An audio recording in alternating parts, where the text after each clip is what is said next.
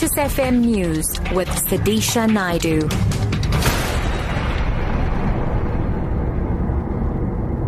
Good afternoon. DA Parliamentary Leader Mmusi Maimane says one of the legacies of outgoing leader Helen Zille that he wants to adopt is to stick to one's principles irrespective of facing criticism. Maimane is one of four candidates who will be contesting the position of party leader. The party will hold its leadership elective congress in Port Elizabeth this weekend. The family of the Mozambican national who was stabbed to death in Alexandra, north of Johannesburg last month, has raised doubts about the South African justice system. Suspects Sifiso Mzimela, Amanda Sibiya, Sizwe Mngomezulu, and Mtinti Bengu have abandoned their bail application, resulting in the case being postponed to next week. The family has also denied that the deceased was using a false name, saying his full names were Emmanuel Josiah Sithole.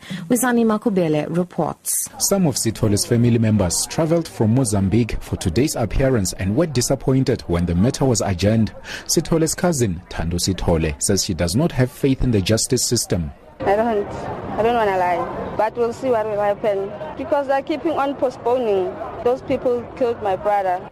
It's being reported that two of the four accused will enter into a plea bargain with the state. NPA spokesperson Velikhaya Mgobozi. At this stage, the NPA is not prepared to discuss the merit or the demerit of the case, but as I've placed on record that the matter has been adjourned for a possible plea on 13 May. Wisani Makubele, SABC News, Johannesburg. Nepali police and local volunteers have found the bodies of about 100 trekkers and villagers buried in an avalanche set off by last month's devastating earthquake. They're digging through snow and ice for signs of do- dozens more missing. The bodies were recovered at the weekend at the Langtang village north of Kathmandu, which is on a trekking route popular with West Westerners. The entire village, which includes 55 guest houses for trekkers, was wiped out by the avalanche. The dead include at least seven foreigners, but only two had been identified. The earthquake has killed 7,276 people and wounded over 14,300.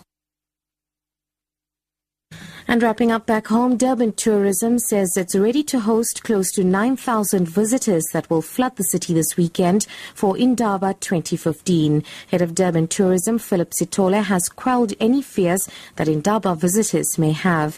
He says security plans are already in place to secure delegates and the venues. Sithole says calm has returned to the city since the recent clashes with foreign nationals and that the Indaba will proceed as it does every year. None of those areas did experience attacks. Secondly, there was not even one visitor or tourist that was attacked during the unrest that was around the city. Thirdly, the security agencies as well as all other role players, they've been meeting almost on daily basis uh, to monitor the situation Indaba continue as planned, and we are not foreseeing any hindrances. Anyone who wants to come to the city, be it a tourist or a person that is coming to the exhibition, they must know that the city is calm and it is business as usual.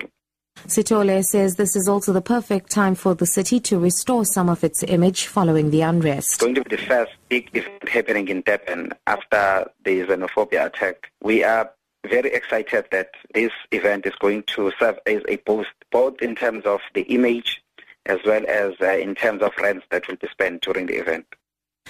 Top story DA parliamentary leader Mmusi Maimane says one of the legacies of outgoing leader Helen Zille that he wants to adopt is to stick to one's principles irrespective of facing criticism. For Lotus FM News, I'm Sudisha Naidu. I'll be back at 3.